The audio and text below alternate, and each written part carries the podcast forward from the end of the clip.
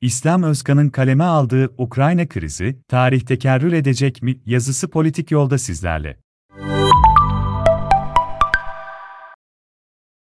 Ukrayna krizinde an itibariyle gelinen nokta şu, Rusya Savunma Bakanlığı yaptığı açıklamada, Ukrayna yakınlarındaki bazı askerlerin tatbikatı tamamladıktan sonra üstlerine geri döndükleri bilgisini geçti. Ancak bakanlığın bütün birlikleri değil sadece güney ve batı askeri bölgelerindeki bazı birliklerin tatbikatlarını tamamlayarak üstlerine dönmeye başladıklarını açıklaması dikkat çekti. Nitekim başta Amerika Birleşik Devletleri olmak üzere batılı ülkelerin Rus birliklerinin Ukrayna sınırından çekildiğini teyit edememeleri de muhtemelen topyekün bir çekilmenin söz konusu olmamasından kaynaklanıyor. Rusya'nın çekilmesi Putin'in müzakerelere açığız şeklindeki açıklamasından ve bazı batılı ülkelerin tansiyonu görece düşürmeyi amaçladığı açıklamalarından sonra geldi. Nitekim Rusya Dışişleri Bakanlığı sözcüsü Maria Zaharova'nın Facebook hesabından yaptığı açıklamada 15 Şubat 2022 Batı'nın propaganda savaşının başarısız olduğu gün olarak tarihe geçecek. Utanç içinde ve tek bir kurşun sıkılmadan imha edilmiş halde mesajını paylaşması da aslında Rusya'nın askeri birliklerini çekmesinin sadece sadece tansiyonu düşürmeyi değil aynı zamanda batılı ülkeleri boşa düşürmeye dönük bir hamle olduğu da anlaşılıyordu. Mevcut kriz, Rusya'nın Ukrayna'yı NATO'ya dahil etmemeye yönelik taahhütler almak için gambot diplomasisini kullandığını gösteriyor. Bu tür bir diplomasi taktiği çerçevesinde Rusya sadece kendisine yakın bölgelerde değil, Suriye'nin Tartus kentindeki askeri üslerinde konuşlandırdığı gemilere yaptığı takviye ile eş zamanlı olarak Doğu Akdeniz'de de tatbikat yapıyor. Moskova'nın gambot diplomasisine karşı Washington'un stratejisi ise Moskova'yı Ukrayna Ukrayna'ya saldırmaktan caydırmak, sert yaptırımlar uygulamakla tehdit ederek Ukrayna'yı olası bir Rus saldırısına karşı koyabilmesini sağlayacak çeşitli silahlarla donatma etrafında dönüyor. Washington, NATO hayaleti sınırlarından çekilene kadar geri adım atmayacak gibi görünen Rusya için Ukrayna'nın öneminin farkında. Ancak Washington'un, yakında gerçekleşecek bir Rus saldırısı konusunda Ukrayna'da ve tüm Avrupa'da bir paniğe yol açma girişimleri, Biden yönetiminin krizdeki gerçek niyetleri ve hedefleri hakkında birçok soruyu gündeme getiriyor. Amerika Birleşik Devletleri Başkanı Biden'in krizinden başından beri tutumuna bakıldığında Rusya'yı açıkça Ukrayna'yı işgal etmeye zorladığı izlenimine kapılıyor insan. Öyle görünüyor ki buradaki Biden bir taşla kuş katliamı yapmayı umut ediyor. Amerika Birleşik Devletleri öncelikle, tıpkı Afganistan'da 1979'da olduğu gibi Rusya'yı Ukrayna'ya çekerek burayı onun için bir bataklığa çevirmeyi hedefliyor olabilir. Bir başka hedef, Rusya'yı yaptırımlar, kuşatma ve savaşlarla sakatlayarak onu küresel bir güç olmaktan çıkartma ve Çin'i Amerika Birleşik Devletleri ile gelecekte herhangi bir çatışmada potansiyel bir müttefikten yoksun bırakmak olabilir. Amerika Birleşik Devletleri, enerji ve ekonomi alanında ise Rusya'nın Avrupa enerji pazarındaki payını azaltarak Rus enerji sektörüne ciddi bir darbe indirmeyi amaçlıyor olabilir. ABD'nin Rusya ile şu an yaşadığı Ukrayna krizi bazı yönleriyle aslında 1962'deki Küba füze krizine benziyor. Sovyetler Birliği o dönem Küba kıyılarına kısa menzilli nükleer füzeler yerleştirerek ABD'nin burnunun dibinde bir tehdit oluşturmaya çalışmış ancak Amerika Birleşik Birleşik Devletleri buna oldukça sert tepki vermişti. Hatırlanacağı üzere Washington yönetimi, o dönem Küba'ya ambargo uygulayarak füze taşıyan Sovyet gemilerinin Küba'ya ulaşmasını engellemeye çalışmıştı. 13 gün boyunca sadece süper güçlerin değil aynı zamanda tüm dünyanın büyük bir gerilim yaşadığı bu süreçte Washington'un Jüpiter füzelerini Türkiye'den çekmesi karşılığında Sovyet gemilerinin füzeleri Küba'ya yerleştirmekten vazgeçip ülkelerine geri dönmesi noktasında uzlaşmışlardı. Moskova, Soğuk Savaş'ın sona ermesinden bu yana NATO'nun kendisine doğru genişleme dalgalarını büyük bir hassasiyetle takip ediyor. 1999'daki ilk genişleme dalgası Polonya, Macaristan ve Çek Cumhuriyeti'ni, 2004'teki ikincisi ise Romanya ve Bulgaristan'a ek olarak 3 Baltık ülkesini içeriyordu. Ancak Moskova Nisan 2008, de Bükreş zirvesinde Gürcistan ve Ukrayna'nın mekanizmaya katılma talebini memnuniyetle karşılayan NATO tarafından onaylanan 3. genişlemeye izin vermeyi reddetti. Sadece 4 ay sonra, Moskova Gürcistan'ı işgal etti ve 2004'teki turuncu devrim seçimde kaybettikten sonra 2010 seçimlerinde Ukrayna'daki müttefiklerinin iktidara dönüşüne yardım etti. Ancak Batı, müttefiklerini 2014'te Kiev'de yeniden iktidara getirdi. Moskova'nın buna karşılığı ise Kırım'ı ilhak etmek ve Ukrayna'nın doğusundaki Donbas bölgesini ülkeden koparmak oldu. Rusya'nın bu adım adım nüfuz alanını genişletmesi, NATO'nun ve renkli devrimlerin yayılmacı stratejilerine yine onların taktikleriyle karşılık vermesiyle gerçekleşti ancak bu kez durum hem çok ciddi hem de eskisinden farklı. 1980 1980'lerde Sovyetler Birliği'nin Afganistan üzerinden çöküşüne ve petrol fiyatlarının çöküşüne tanık olan Rusya Devlet Başkanı Putin, bu tehlikelerin farkında. Aslında Batı da bunu gayet iyi biliyor. Ancak yukarıda saydığımız bir takım taktiksel ve stratejik nedenlerle Moskova'nın Ukrayna'ya askeri bir saldırı düzenlemesini canı gönülden istiyor. Ancak sürekli Rus yetkililerin ifade ettiği gibi Moskova, Amerika Birleşik Devletleri bunu ne kadar isterse istesin büyük olasılıkla Ukrayna'yı işgal etme ya da orada doğrudan Kiev'le savaşa girme gibi bir